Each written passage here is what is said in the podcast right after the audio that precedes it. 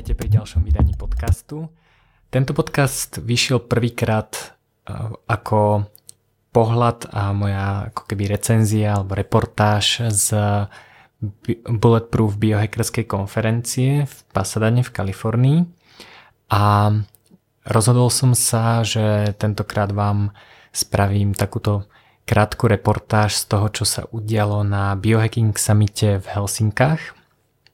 A rozhodol som sa, že sa pôjdem pozrieť aj na trochu iný biohake, biohackerský kongres alebo summit v tomto prípade a vyskúšam, ako to vyzerá v európskej podobe. A takže na úvod toľko, poviem vám niečo, čo som sa dozvedel z rôznych prednášok.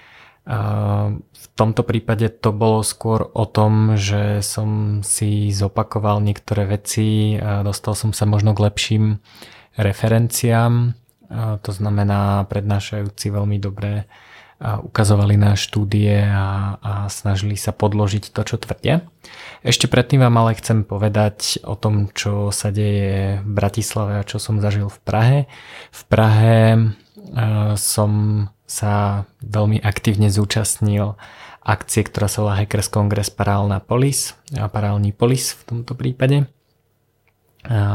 A je to vlastne akcia, ktorá sa venuje slobode, či už finančnej, alebo akejkoľvek inej, kryptomenám a podobne. Bolo to naozaj fantastické, mali sme veľmi veľa zážitkov, dozvedel som sa veľmi veľa nových vecí a jedno z ďalších vydaní podcastu bude um, slovenská verzia mojej prednášky, ktorú som mal na Hackers Congress Paralelná Polis a, a to je a, prednáška o a, tom, ako nájsť a, a vybudovať si slobodu sám, to znamená bez toho, aby sme čakali, že sa zmení celý svet okolo nás. Takže um, Tým, vám chce, tým vás chcem pozvať na uh, túto budúcu prednášku a uh, možno ste mnohí zachytili, že v Bratislave otvárame uh, podobný priestor, ako je Paralelná Polis v Prahe,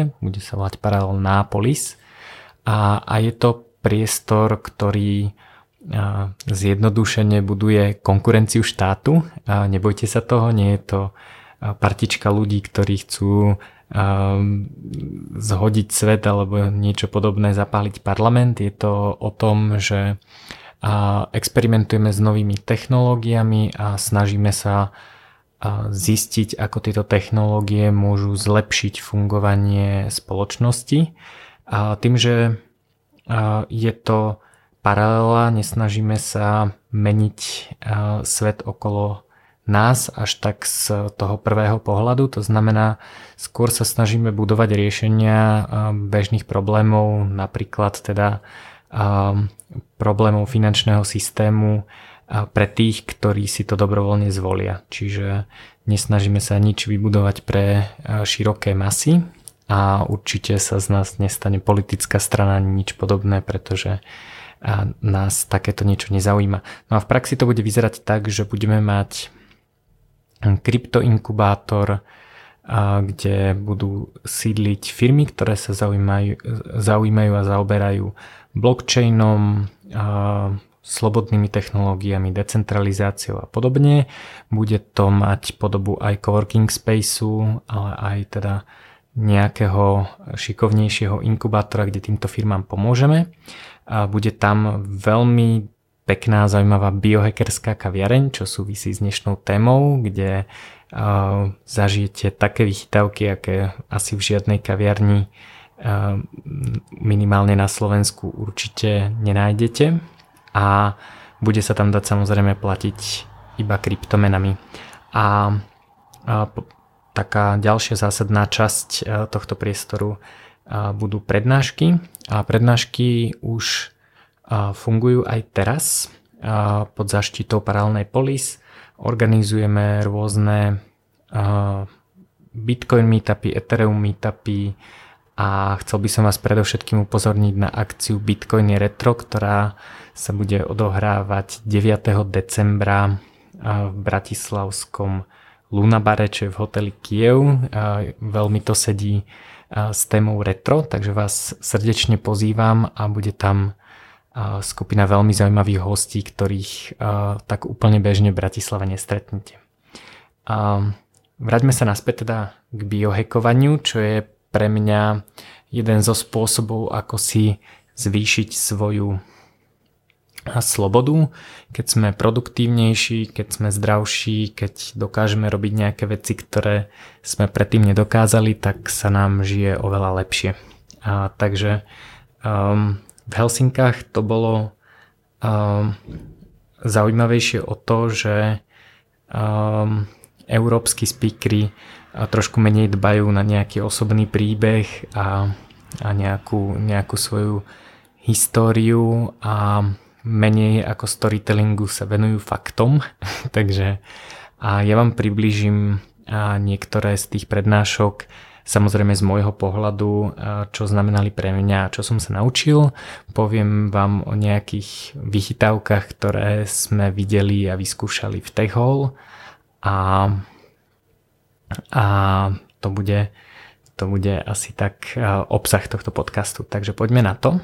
A, A prvým prednášajúcim bol Teemu Arina, čo je fínsky biohacker, ja ho volám, že šéf biohacker.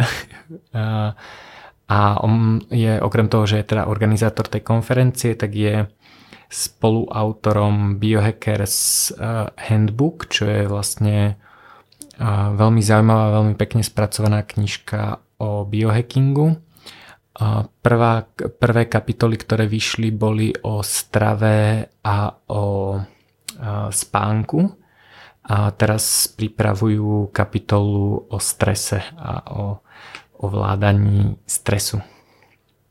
A ten Teemu Arina teda začal takou teóriou, hovorí, že sme boli vyformovaní evolúciou a teraz práve prichádza ten moment, kedy evolúciu berieme do vlastných rúk a A s pomocou technológií vzniká tá fáza, ktorú od nás nazval inteligentný design, a čo znamená, že vďaka tým technológiám a vďaka novému poznaniu, ktoré máme, dokážeme tú svoju biológiu a tú svoju evolučnú históriu zobrať do vlastných rúk a premeniť ju na niečo, čo je nám bližšie alebo pre nás užitočnejšie.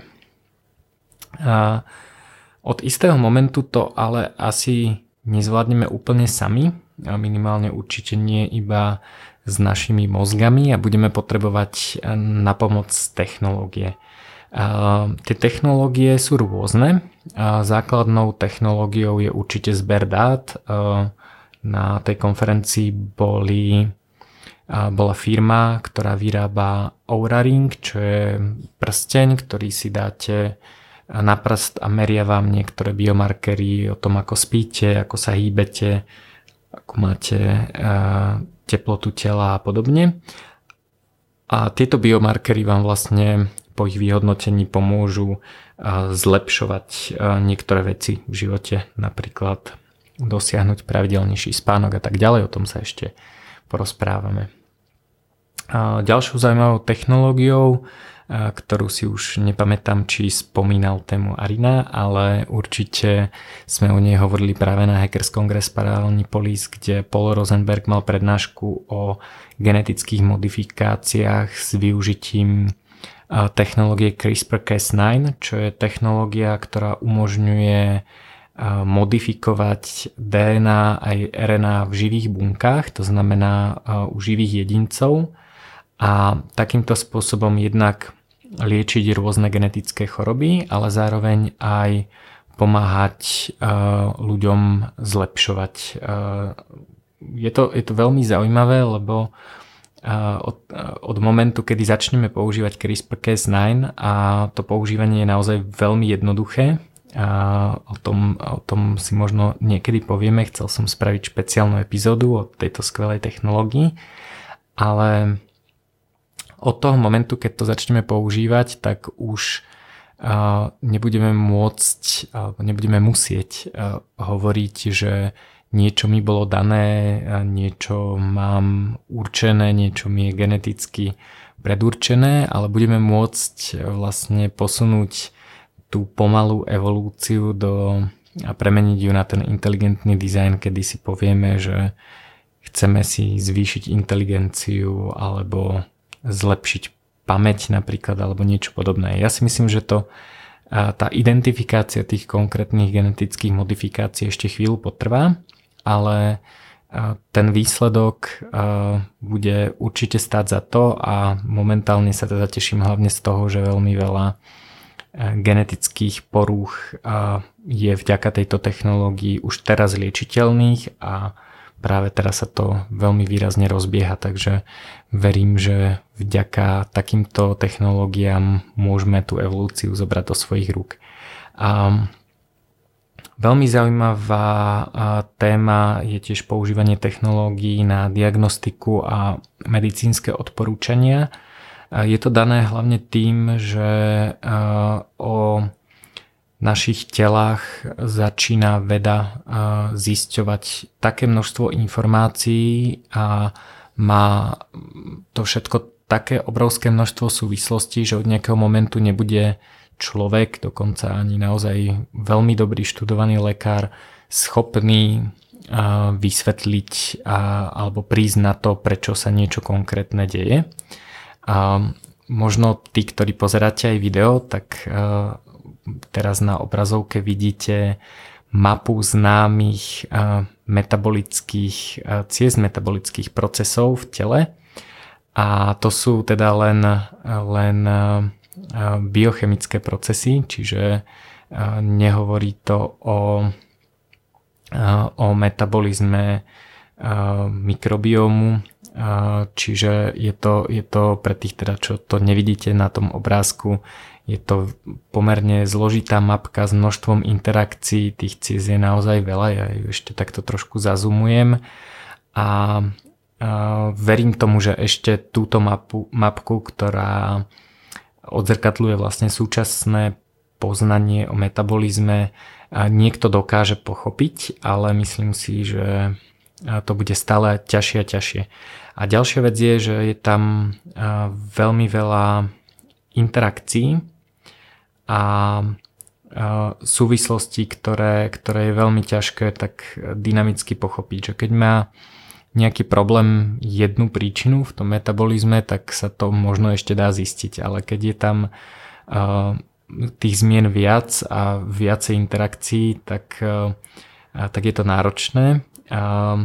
Teemu Arina teda povedal, že ktokoľvek, kto v dnešnej dobe tvrdí, že rozumie metabolizmu, tak veľmi pravdepodobne klame. A, a ja teda dodávam, že metabolizmu veľmi pravdepodobne môže a, do veľkej miery rozumieť stroj, nejaký expertný systém, ktorý nám pomôže vysvetliť, a, čo sa, čo sa v tom našom tele deje. Takže myslím si, že technológie nám pomôžu aj s pochopením toho, prečo sa dejú niektoré veci u konkrétnych individuí. A ďalšia zmena je vlastne spätná väzba, a napríklad vo forme biofeedbacku, ale aj napríklad pomocou tých prsteňov. Ide o to, že tie technológie nám vlastne umožňujú sledovať, ako fungujeme, a keď na niečo prídeme, tak nám umožnia sledovaním nášho nejakého fungovania a interakcie s tými, s tými dátami robiť zmeny. A, v, a ak v momente vidíme, že tie zmeny nás vedú stále, stále k lepšiemu, tak, tak tie zmeny vlastne dokážeme aplikovať rýchlejšie. Taký príklad, ktorý ja zvyknem používať, je, že je veľký rozdiel, keď sa snažíme naučiť sa žonglovať so zatvorenými očami a keď sa snažíme naučiť žonglovať pred zrkadlom. A to žonglovanie pred zrkadlom je oveľa jednoduchšie a je to práve preto, že máme ten okamžitý feedback, čiže vieme, či tou rukou hýbeme správnym smerom, vieme, vieme sa prispôsobiť tým, tým zmenám, ktoré sa dejú a tým pádom sa dokážeme niečo naučiť pomerne rýchlo alebo oveľa rýchlejšie ako bez tej spätnej väzby. Ten biofeedback samotný funguje ešte na nižšej úrovni, kde my nemusíme vedome robiť takéto zmeny, ale je to niečo, čo sa telo dokáže samé od seba naučiť. A, takže a, to bola teda taká, taká úvodná téma, ktorou sa táto konferencia pomerne intenzívne zaoberala. A druhá téma, tým, že a, teda píšu kapitolu o strese, tak bola a, rovnováha a s ňou súvisiaci teda stres, pretože veľká väčšina ľudí nie je v rovnováhe, je skôr v strese. Ja som bol teraz na jednom lekárskom vyšetrení, kde sa ma pýtali, že či mám nízku priemernú, nadpriemernú alebo, alebo veľkú hladinu stresu. A myslím si, že väčšina ľudí si myslí, že, že má cca priemernú hladinu stresu. Sú potom ľudia, ktorí naozaj vedia, že sú veľmi vystresovaní, ale myslím si, že to nevieme až tak dobre vyhodnotiť, a na druhej strane stres je niečo, čo sa dá veľmi dobre zmerať, napríklad pomocou variability tepu srdca. Čím vyššia variabilita tepu srdca, tým nižší stres, to znamená, čím nepravidelnejšie nám bije srdce, tak tým sme menej vystresovaní a viac v kľude. Veľa ľudí si myslí, že to je opačne, ale, ale vyššia variabilita, nepra, vyššia nepravidelnosť znamená nižší stres. A taktiež sa dá samozrejme merať hladinami kortizolu a vývoj, vývojom hladiny kortizolu počas dňa. A, a je to zaujímavé a, a veľa ľudí sa dostáva do štádia, kedy je buď v chronickom strese, alebo, alebo ten stres ich postupne dovedie k nejakému burnoutu, kedy, kedy sa v zásade zrútia a musia niektoré veci v živote vybudovať od znova. A myslím si, že a nemyslím si to teda hlavne iba ja, povedal to teda Teemu Arina, ale, ale ja s ním súhlasím, je, že a, ak biohacking berieme tak, že chceme fungovať rýchlejšie, lepšie, efektívnejšie, chceme byť silnejší, a tak musíme rovnaké množstvo energie venovať aj oddychom a vlastne odstránením toho stresu. Že keď chceme zvýšiť svoju produktivitu, tak musíme o to lepšie a kvalitnejšie relaxovať.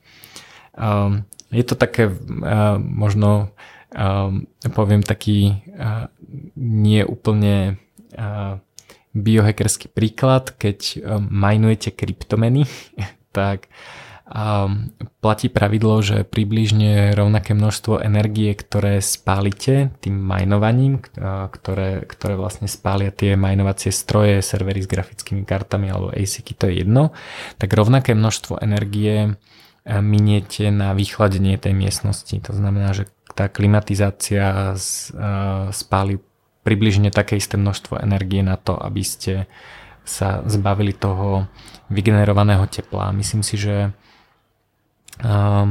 táto, táto analogia funguje aj v živote.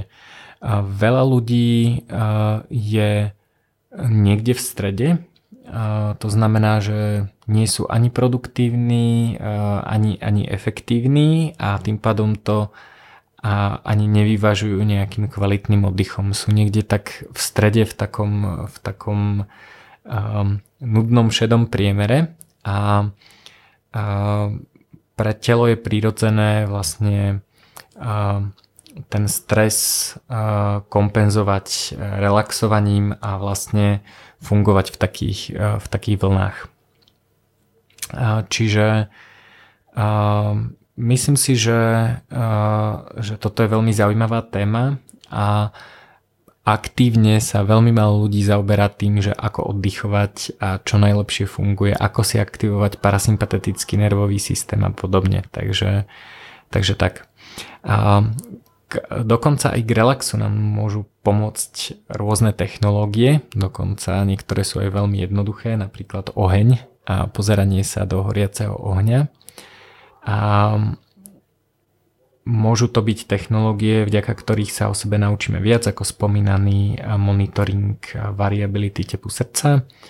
A, a v tomto pohľade, možno, možno aj všeobecne pri technológiách, najlepšia technológia je taká, ktorá sa stane neviditeľnou, alebo ju môžeme prestať používať, nebudeme ju musieť používať. Čiže ak je neviditeľnou, je to práve nejaký prsteň, o ktorý sa nemusíme nejako zásadne starať a meria nám nejaké, nejaké biomarkery, nejaké informácie, alebo je to niečo, čo nám pomôže si vybudovať dobrý návyk, napríklad dobrý spánok, a keď si ho vybudujeme, tak ju nemusíme ďalej používať.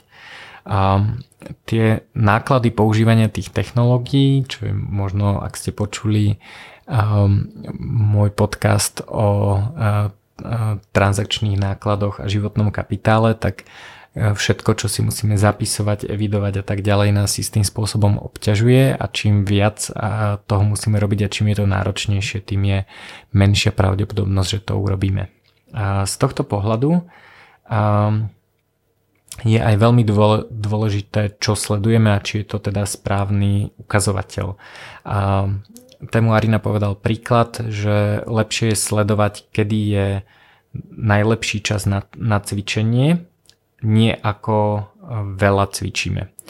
A napríklad, ak si niekto ide zabehať o jedenástej v noci, keď už je úplne unavený, tak mu to môže zničiť spánok, a keby len vyslovene používal technológie, ktoré mu pripomenú, pripomenú to, že musí cvičiť trikrát za týždeň a je nedeľa a ešte necvičil a proste mu to pípne, tak sa proste hecne a ide, cvi, ide, ide si zabehať od tej jedenástej večer.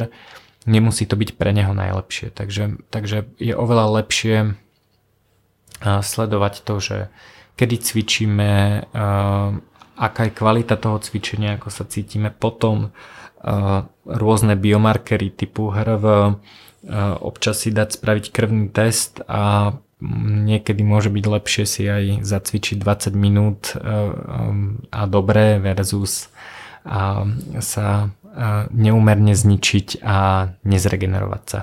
Takže a ďalšou témou a ďalšou prednáškou bol mikrobióm. Prednášku o mikrobióme mal Ben Greenfield, ktorého mnohí poznáte. Je to veľmi zaujímavý speaker, veľmi zaujímavý coach a biohacker.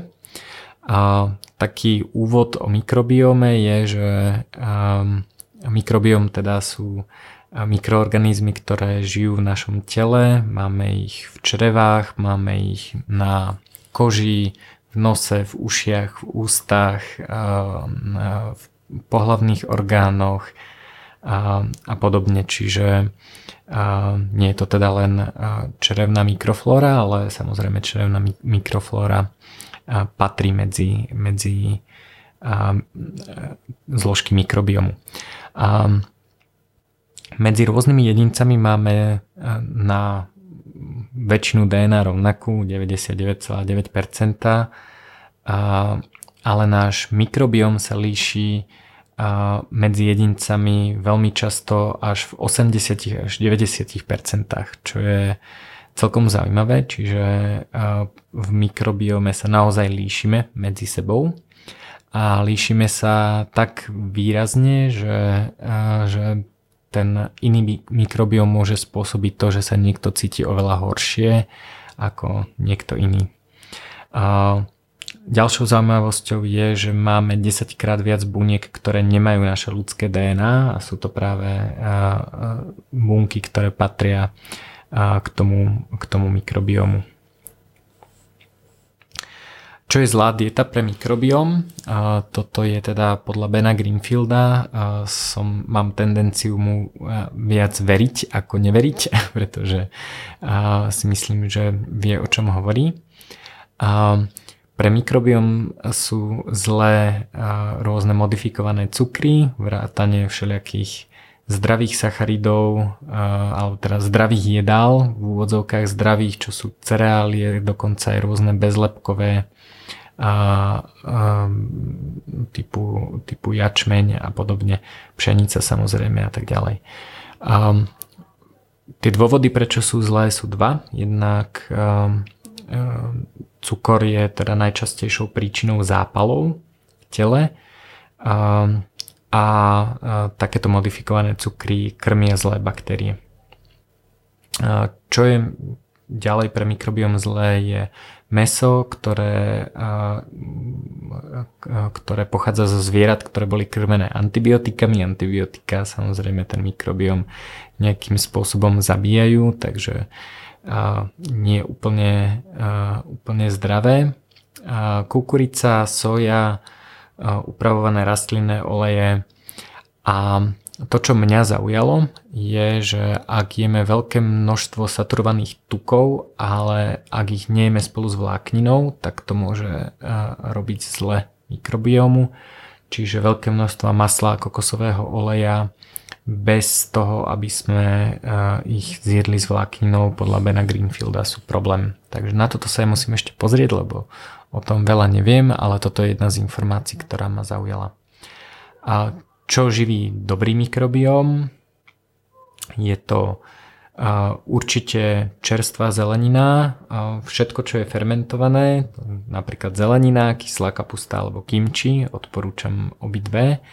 A, a najlepšie je kombinovať tie fermentované produkty, uh, ktoré obsahujú teda probiotika s vlákninou, čo sú vlastne prebiotika, to znamená tie živiny pre a pre ten dobrý mikrobióm. Čiže dobré kombinácie sú napríklad chia semiačka s jogurtom, chia semiačka obsahujú vlákninu a jogurt je ten fermentovaný produkt.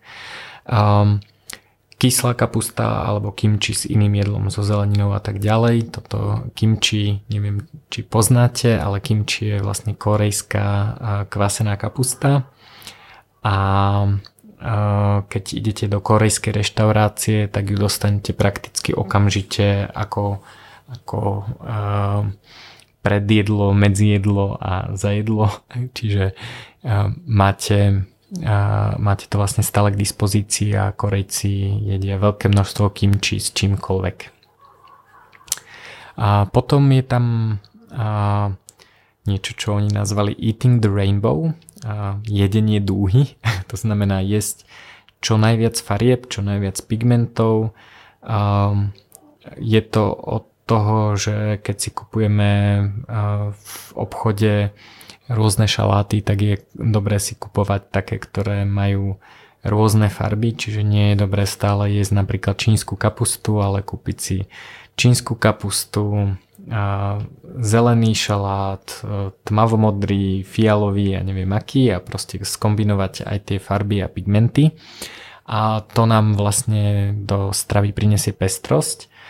To isté pri možno asi najlepšom ovoci, to čo sú, čo sú rôzne bobule, napríklad čučoriedky, maliny a, a tak ďalej, tak to je tiež dobré teda kombinovať. Um, nie je to nutné kombinovať na jednom tanieri, ale je, je veľmi fajn mať uh, pestrosť v, v stravovaní. A čo ešte pomáha, čo živí dobrý mikrobióm, sú omega tri mastné kyseliny, uh, rybí, rybí olej, Ben Greenfield odporúča sardinky a makrelu. Uh, Dobré tuky, avokádový a makadámiový olej, olivový olej, kokosový olej s tou spomínanou vlákninou sú všetko dobré tuky, ktoré pomáhajú živiť mikrobióm. A tu je dobré povedať, že tuky je dobré jesť takmer so všetkým, pretože pomáhajú v strebávaniu veľkého množstva mikronutrientov, takže aj keď jete ovocie, je dobré ho pokvapkať nejakým dobrým olejom alebo zajesť. Na mikrobióm pomáhajú, na krmenie mikrobiomu pomáhajú aj strukoviny, ktoré je ale potrebné namáčať. Je dobré ich namáčať pomerne dlho. To sa týka všelijakých fazúl a podobne. Taktiež baobab, červené víno, tmavá čokoláda alebo kakao, čo je super, lebo sú to vlastne fermentované produkty. Tmavá čokoláda znamená naozaj tmavá čokoláda, nie niečo, čo má na štyridsaťdeväť gramov sacharidov na sto gramov, takže napríklad deväťdesiat percent na čokoláda môže byť, môže byť veľmi fajn. Takže to je téma mikrobiomu. Ďalšia z prednášok, ktorá ma zaujala, bola prednáška od jedného učiteľa Wim Hof metód, ktorá sa venovala ovládaniu nervového systému. Z nej vyberiem len pár vecí, ktoré ma zaujali. Toto bol teda jeden z prednášajúcich, ktorý hovoril o svojom životnom príbehu a o svojich ťažkostiach v škole. A neskôr vlastne počas výskumu nervového systému a nejakého ovládania nervového systému zistil, že napríklad tieto veci pomáhajú na nervový systém, žu, žúvanie a prežúvanie, napríklad žúvačky, ale aj keď jete jedlo, tak prežúvanie jedla, a pitie vody, čarbanie nejakých nezmyslov, to znamená, keď nad niečím rozmýšľate, tak môžete si čarbať do zošita nejaké veci, ktoré nie úplne nutne musia súvisieť s tým, nad čím rozmýšľate. Pohyb, od pohybu prstov pri tom čarbaní až po prechádzanie sa a akýkoľvek iný pohyb. A on povedal, že je veľmi zaujímavé, že všetky tieto veci sú počas vyučovacích hodín na väčšine škôl zakázané, takže keď žujete žuvačku alebo, alebo chcete počas vyučovania piť vodu alebo si čarbať niečo, čo nie sú poznámky k vyučovacej hodine, alebo ne, nebodaj by ste sa chceli prechádzať po izbe a slušne nesedieť na zadku, tak, tak tieto veci nemôžete robiť, a to sú zrovna tie veci, ktoré by vám veľmi intenzívne pomohli pri učení sa a príjmaní nových informácií. Veľkým, veľkou témou, do ktorej nepôjdem hlboko, ale chcem ju spomenúť, je dýchanie a možnosť ovládania nervového systému pomocou dýchania. A tu len spomeniem, že pravidelné dýchanie, takmer akokoľvek dlhé, môže to byť tri sekundy nádych, tri sekundy výdych, alebo desať sekúnd nádych a desať sekúnd výdych, ale naozaj pravidelné, je asi najrýchlejší spôsob, akým môžete znížiť hladinu stresu, čo sa okamžite prejaví aj na zvýšení variability a tepu srdca. Čiže ak sa naozaj potrebujete ukludniť, nie je ani tak dôležité, či dýchate zhlboka, je to samozrejme asi fajn, ale hlavne by ste mali dýchať pravidelne, aby nebol každý nádych inej dĺžky.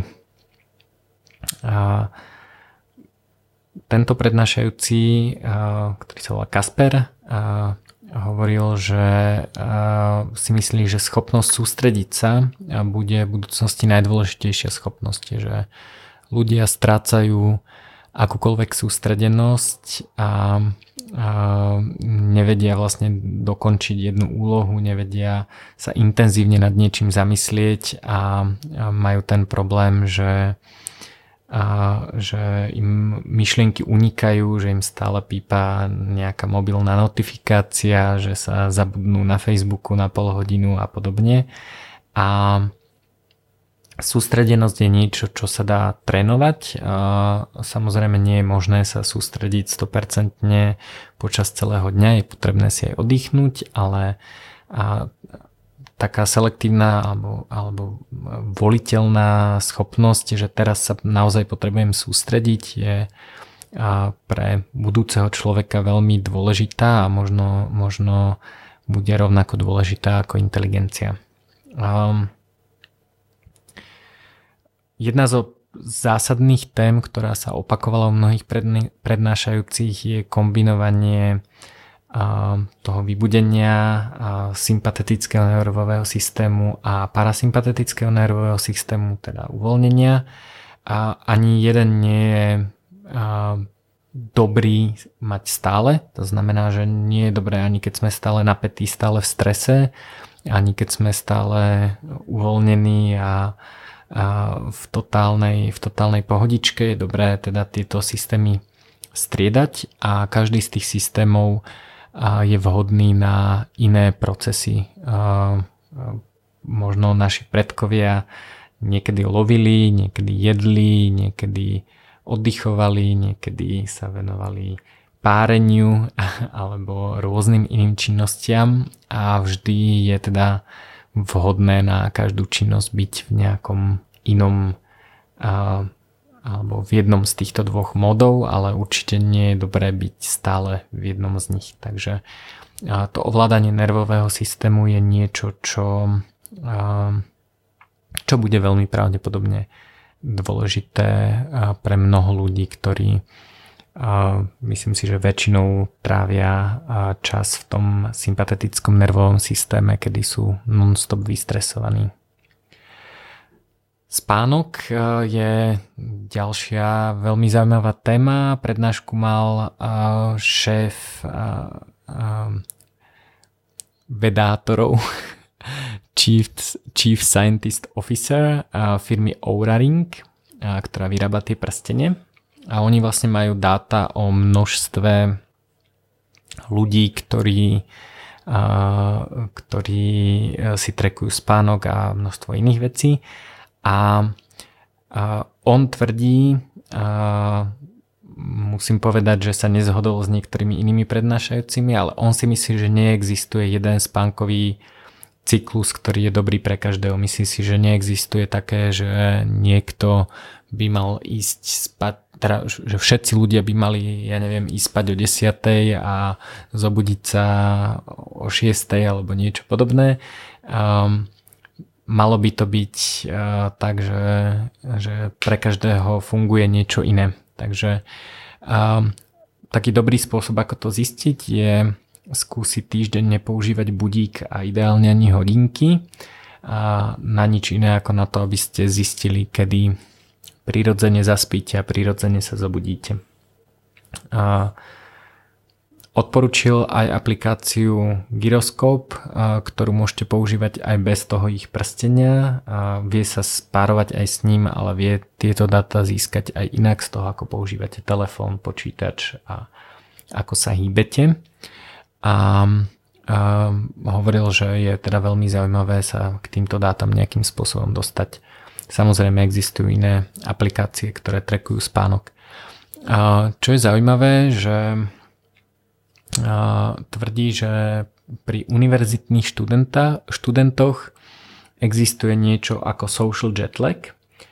Sú deti, ktoré nie sú zrovna ranné vtáčatá a neradi skoro vstávajú a majú konzistentne horšie výsledky v škole. A, a ten dôvod je len ten, že to vyučovanie začína príliš skoro a oni sa jednoducho nie sú schopní mentálne prebrať v tom čase, kedy to škola očakáva, a tvrdí, že pre všetkých by bolo lepšie, keby škola začínala neskôr, napríklad o desiatej, pretože ľudia, ktorí prirodzene vstávajú neskôr, by do tej školy proste prišli a ľudia, ktorí prirodzene vstávajú trošku skôr, si môžu robiť domáce úlohy alebo sa učiť. Ja teda väčšinou ľudí od vysokej školy odhováram, ale je to veľmi zaujímavé, že, že vlastne takýmto spôsobom znevýhodňujeme, alebo tie školy znevýhodňujú istú skupinu ľudí, ktorá proste funguje inak ako, ako väčšina, alebo ako si myslíme, že by sme mali fungovať. Veľa génov funguje inak v rôzne časy, to znamená, že veľa génov je naviazaných na cirkadiánny rytmus a otázka je, že ako telo vlastne vie, že koľko je hodín. Asi najdôležitejšou vlastnosťou a najdôležitejším faktorom, na základe ktorého telo vie, koľko je hodín, je svetlo. K tomu ešte niečo poviem, ale okrem toho je to čas, kedy jeme, teplota, pohyb, sociálne interakcie, sex, stres, hudba alebo zvuky, ktoré počúvame a podobne. Čiže všetky tieto veci nejakým spôsobom hovoria nášmu telu, že v akej fáze dňa sa nachádza, či sa má uvoľniť, či je lepšie byť trošku viacej nabudený, vystresovaný a loviť potravu a, a, a podobne. Čiže kedy spať, samozrejme. A, takže k tomu svetlu, o tom som už hovoril aj v jednej z mojich prednášok, a, dám na ňu linku v, a, pod, a, pod týmto príspevkom, takže keď kliknete na konci videa alebo, alebo pod podcastom, tak uvidíte, uh, uvidíte linky na ďalšie moje prednášky o biohackingu. Um, čo sa týka svetla, tak um, uh, ja som v predchádzajúcich podcastoch hovoril hlavne o frekvenciách, že modré svetlo a vlastne hovorí o tom, že je deň a keď uh, zmizne modré svetlo, tak zapadlo slnko a telo sa postupne pripravuje na spánok. To je všetko pravda, je to veľmi dôležité. Uh, čo je uh, veľmi zaujímavé je uh, intenzita. Uh, O intenzite som sa dočítal v týždenníku Juraja Karpiša, to vám teraz ukážem. Um, odporúčil aplikáciu, ktorá sa volá Luxmeter. A to je aplikácia, ktorou si môžete zmerať intenzitu svetla. Keď ju nasmerujem teraz na miestnosť, v ktorej sa nachádzam, tak je tu dvadsaťštyri luxov. Keď to aj nasmerujem na svetlo, tak priamo do svetla, keď to nasmerujem, tak je šesťstošestnásť luxov. A teraz je večer už tma, ale keď som to robil cez deň, tak vonku denné svetlo má kľudne od päťtisíc, desaťtisíc až do tridsaťtisíc luxov, podľa toho, aké je ročné obdobie, ako je zatiahnuté. Ale je to teda veľmi výrazný nepomer. To znamená, že keď strávime celý deň v kancelárii, tak nie len, že možno máme svetlo, ktoré nie je pre nás dobré, ale možno sa stane aj, aj to, že nemáme dostatok toho svetla, ktoré potrebujeme. Takže veľmi jednoduchý hack, ak sa cez deň cítite veľmi unavený, je výjsť von na denné svetlo a trošku, trošku sa nabiť. A to sa dá robiť napríklad v prípade, keď sa stravujete pomocou prerušovanej hladovky a nemusíte ísť v práci na obed, tak, tak sa môžete miesto toho prejsť. Ja veľmi rád pracujem doma na terase počas denného svetla, idem tam s notebookom a nabíjam sa na slnku. A rovno sa dostanem k tej diete a k tomu, k tomu ako neobedovať. A Vanessa Spina, ktorá je známa ako Ketogenic Girl na Instagrame, vydala teraz knižku o, o keto diete, um, ukazovala, akým spôsobom si zmerať ketóny. A, a možno sa teda vrátim k tomu, že čo je to keto dieta. Um, väčšina um, ľudí si myslí, že také najdôležitejšie palivo pre telo, pre telo sú cukry alebo sacharidy, ktoré nám vlastne poskytujú energiu. A to je pre väčšinu ľudí pravda, ale telo vie veľmi dobre fungovať na tuku ako na zdroj energie. A čiže a ketogenická dieta je spôsob, ako znížiť príjem sacharidov a naopak zvýšiť príjem dobrých zdravých tukov a prepnúť ten svoj metabolizmus na to, aby telo spracovávalo tuky a premieňalo tieto tuky na energiu. Má to viacero výhod. Jedna zo základných výhod je, že si telo odvykne od závislosti na cukre. V, v takom prípade vlastne úplne zmiznú také tie stavy, že keď sa štyri hodiny nenajem, tak som nervózny, nahnevaný a, a musím sa okamžite najesť, inak začnem rozbíjať poháre a hádzať stoličky. A, alebo naopak a, taký ten klasický stav, že niekto sa naje na obede a potom jeden až dve hodiny je úplne nepoužiteľný. Veľa ľudí to volá, že musím tráviť, ale to nie je trávenie, ale to je reakcia na, na sacharidy. A výhoda tej tukovej diety je v tom, že keď používame ako palivo tuky, tak nemusíme tak často jesť, pretože nemáme také výkyvy cukru a inzulínu. A a vlastne sa dokážeme dostať do takého stavu, kedy nám stačí jesť raz až dvakrát denne. A v praxi to znamená, že veľa ľudí, ktorí funguje na keto diete, úplne preskakuje obed, niektorí aj raňajky, a tým pádom sa dobre kombinuje táto dieta s tzv. Prerušovanou hladovkou, kedy vlastne všetko jedlo zjeme v nejakom, v nejakom veľmi malom okne, napríklad počas osem hodín dní.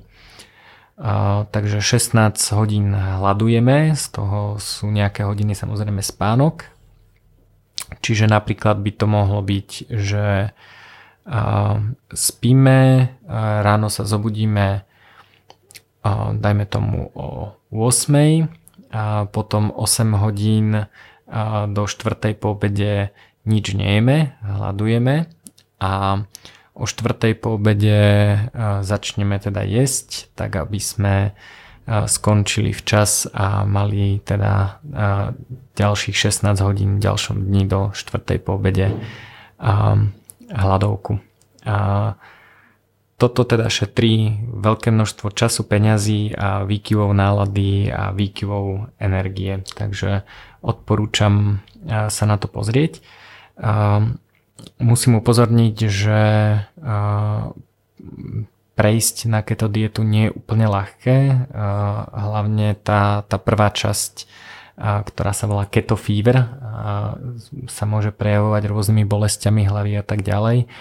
A je to dané jednoducho tým, že nie sme zvyknutí na trávenie tukov a naše telo sa musí prepnúť.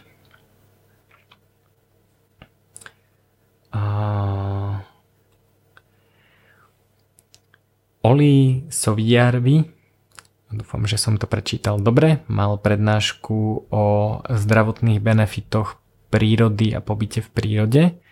Je veľmi zaujímavé, že je veľmi veľa dobrých štúdií, ktoré hovoria o tom, že pohľad na prírodu, zvuky prírody a podobne nám pomáhajú práve v tom relaxovaní.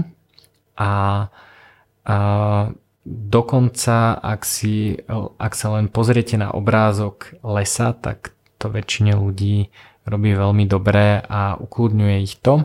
A zvuky prírody znižujú stres, takže keby ste chceli sa niekedy ukľudniť, tak okrem hacku, o ktorom som vám hovorila, to je pravidelné dýchanie, a výlet do lesa určite pomôže. A ak to nemôžete urobiť, tak skúste výjsť aspoň von a pozrieť sa na nejaké, na nejaké obrázky lesa, mať pri sebe rastliny, pustiť si zvuky prírody. A ja som si zvykol a s Jankou púšťať doma a krb. A to znamená, že sme sa pozerali na horiaci krb, na horiaci oheň, horiace drevo na YouTube. Keďže doma krb nemáme, ale existujú napríklad videá, ako niekto robí ohník pri rieke v lese, takže tam máte aj zvuky, aj obrazy, je to veľmi fajn na ukludnu, ukludnenie sa. A, takže a toto sú a, veľmi, veľmi dobré hacky a, práve na ten parasympatetický nervový systém. A ďalšie hacky na parasympatetický nervový systém sú ľadová sprcha alebo vaňa. To, to odporúčam sa naučiť Wim Hof metódu. Wim Hof metóda kombinuje techniky dýchania, uvoľnenia a meditácie, cvičenia a chladu.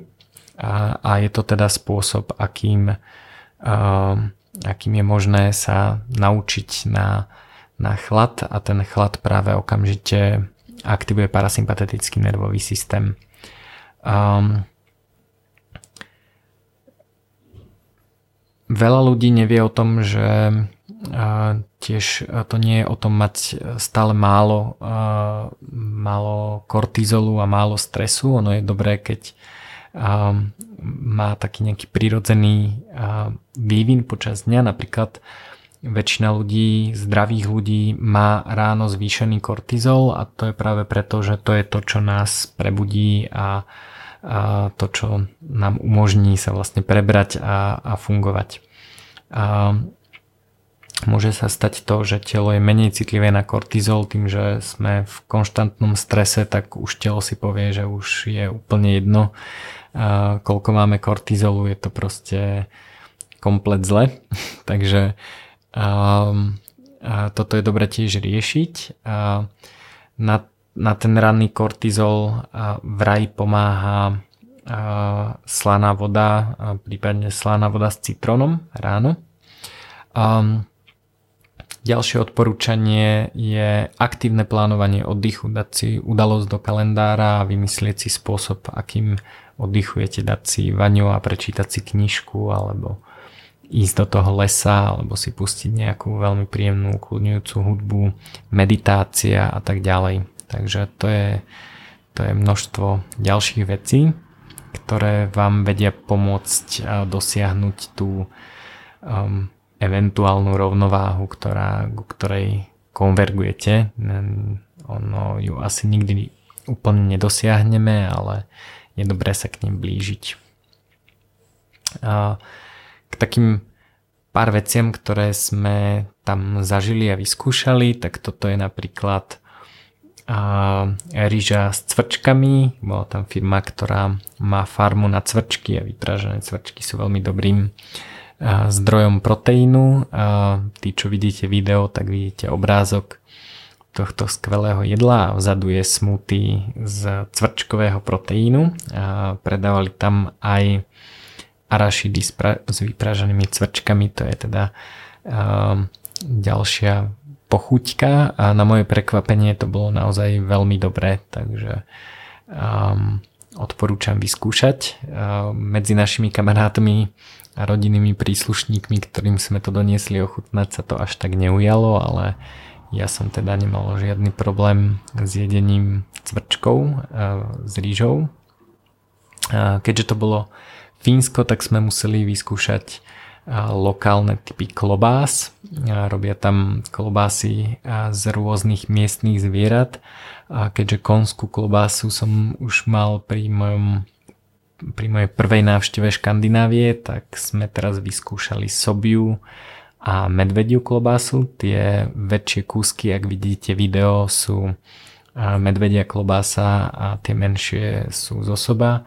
Um, medvedia klobása nie je veľmi dobrá a aspoň mňa nejak nezaujala, je taká, taká ako hovorí Janka, nudná a sobia bola o trošku lepšia, ale tiež uh, asi nepotrebujem.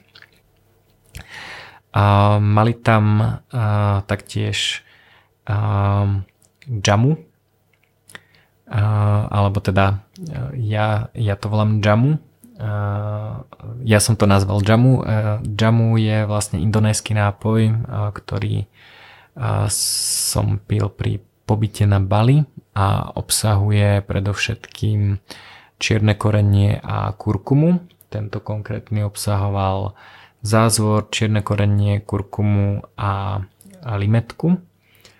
A kombinácia čierne korenie a kurkuma je, je taká, také synergické dvojkombo na zlepšenie imunity, trávenia a všeličoho iného.